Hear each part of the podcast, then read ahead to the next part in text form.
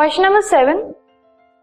A solid cube of side 12 centimeter is cut into 8 cubes of equal volume. एक solid cube है हमारे पास, जिसकी एज है 12 सेंटीमीटर एंड उसको एट क्यूब्स में कट किया गया, जिनकी इक्वल वॉल्यूम्स हैं. So what will be the side of the new cube जो न्यू क्यूब्स फॉर्म हुए हैं स्मॉलर क्यूब्स जो है, उनकी साइड बतानी है हमें. And we have to find the ratio between the surface areas original cube and new cube के बीच में हमें रेशियो निकालनी है कि उनकी सरफेस एरियाज़ की रेशियो क्या है. लेट अस सी सबसे पहले हमें न्यू क्यूब की साइड निकालनी है। सो उसके लिए हम ये देखेंगे कि पहले ओरिजिनल क्यूब की वॉल्यूम क्या थी।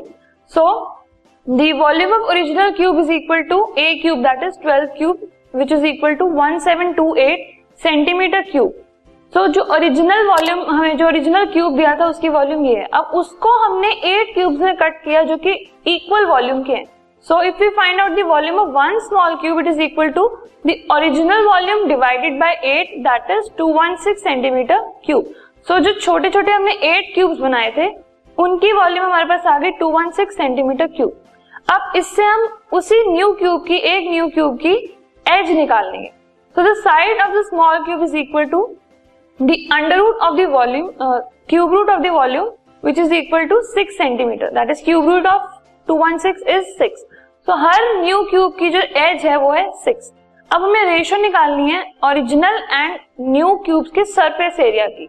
तो surface area of a cube is equal to six a square which is equal to six into twelve square twelve हमारा जो ओरिजिनल क्यूब है उसका साइड uh, है उसकी एज है. Divided by six into six square जो six है वो हमारे पास न्यू क्यूब की साइड है which is equal to four upon one so the required ratio of the surface areas of original and new cube is four is to one this podcast is brought you by Hubhopper Shiksha Abhiyan अगर आपको ये podcast पसंद आया तो please like share और subscribe करें। और video classes के लिए शिक्षा अभियान के यूट्यूब चैनल पर जाएँ।